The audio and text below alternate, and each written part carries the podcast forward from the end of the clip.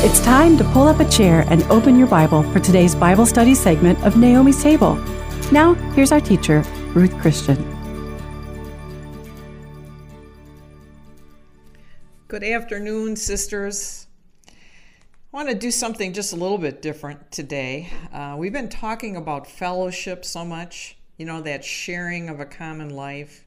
So I'm going to take a little time to focus on it, to do a little topical study, if you will, about fellowship and its importance in our lives as women of Christ. We've seen so far in this, the study of First John that because of our new life in Christ, we have fellowship with God and with other believers, you know, with our brothers and sisters in Christ. We've also spent time considering how sin affects fellowship with God and with others. Today, let's just ask the question why is fellowship, that sharing of a common life, so important that John would spend so much time dealing with it in his letter? And, and it's dealt with in other places in, in the Word as well. We're definitely exhorted to have living, joyful, honest fellowship with God and with our brothers and sisters in Christ. It's through fellowship that we love God and love others as we're called to do. Here's the reality we have to keep in mind one of the enemy's tactics is to isolate people, to cut us off from fellowship with one another, to convince you you're alone. And you know what? No one really cares about you. And sometimes it's like you hear the enemy whispering, and you know what else? They're just a bunch of hypocrites anyway. Perhaps you're in that place right now. Belonging is a basic need, no doubt. We need to be part of something beyond ourselves. Remember, God created us to have relationship, first with Him and then with others. Both are important. Ephesians chapter 2 tells us that once we've been saved by grace, we're in Christ Jesus. It says, so that you are no longer strangers and aliens, but you are fellow citizens with the saints and are of God's household. Simply put, you belong. We don't belong to Satan's household, the world. And this is what in First John, um, John is going to be dealing with next in his letter. But God tells us in 2 Corinthians 6, verse 14, that He does not want us to be unequally yoked together with unbelievers. For what fellowship, notice, has righteousness with lawlessness? Certainly, there can't be a sharing of the same life there. That's what fellowship is. So, answer none. And what communion is light with darkness? Well, answer none. The Lord warns us against becoming intimately entangled with those who are unbelievers because he knows this will lead to spiritual compromise. And our Father knows best. So God wants us to belong to a body of believers. But many believers never really plug into it a church family, or they go to Sunday service, but they don't really get into fellowship. This is not spiritually healthy. That's why God commands us to assemble together with other believers. Why? We have an obligation to one another. Can I say that again? We have an obligation to one another. Hebrews 10 verses 24 and 25 says this And let us consider one another in order to stir up love and good works, not forsaking the assembling of ourselves together, as is the manner of some, but exhorting one another, and so much more as you see the day approaching. Boy, that day approaching, you know, the day when Jesus comes back, the day we'll see him face to face. This is in Paul's letters.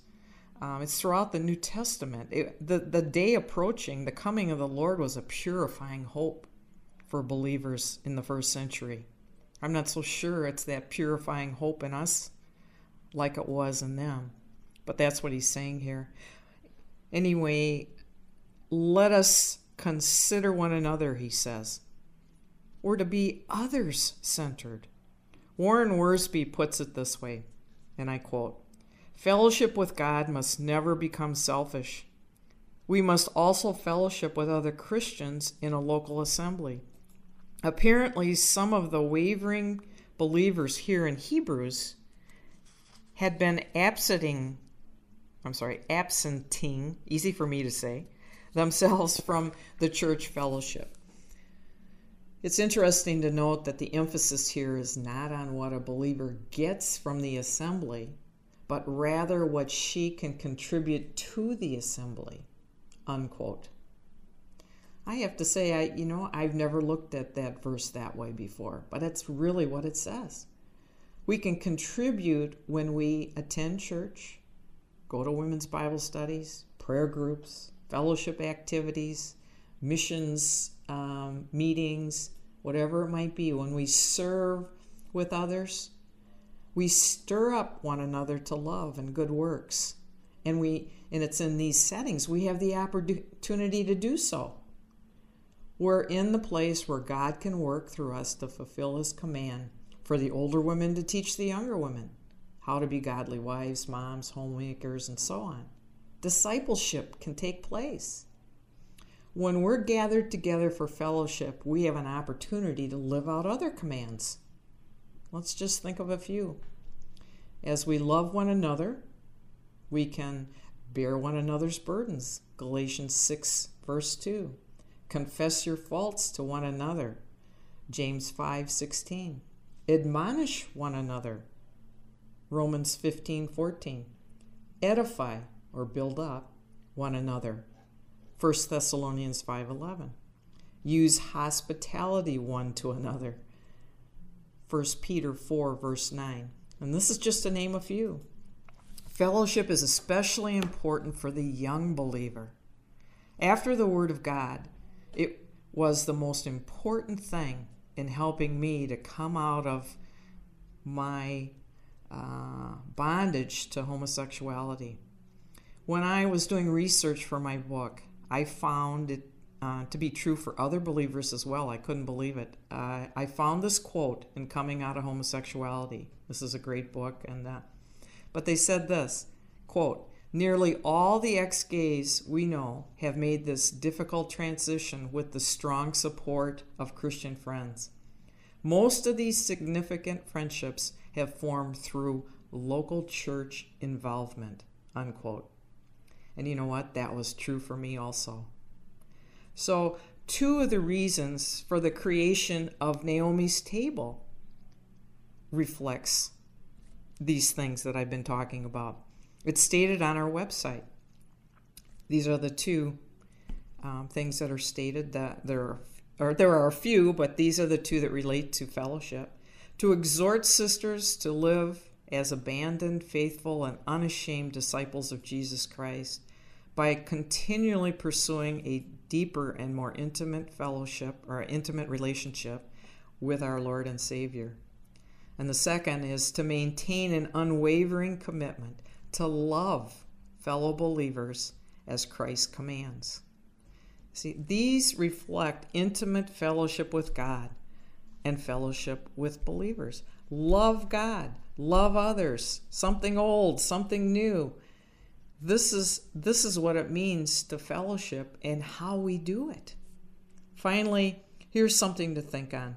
Many places in the Bible we're equated as sheep, and uh, we're the sheep in God's pasture. Well, Charles Spurgeon says this, and I love this. And I quote Some Christians try to go to heaven alone, in solitude, but believers are not compared to bears or lions or other animals that wander alone. Those who belong to Christ are sheep in this respect, that they love to get together. Sheep go in flocks, and so do God's people. Unquote. So, in closing, may I exhort all listening don't be a lone sheep. Here's the reality you may wander off and you may lose your life, due to a lone wolf. We do best in flocks. So until next time, dear sisters in Christ, stay close to Jesus, love others, and keep looking up. God bless you.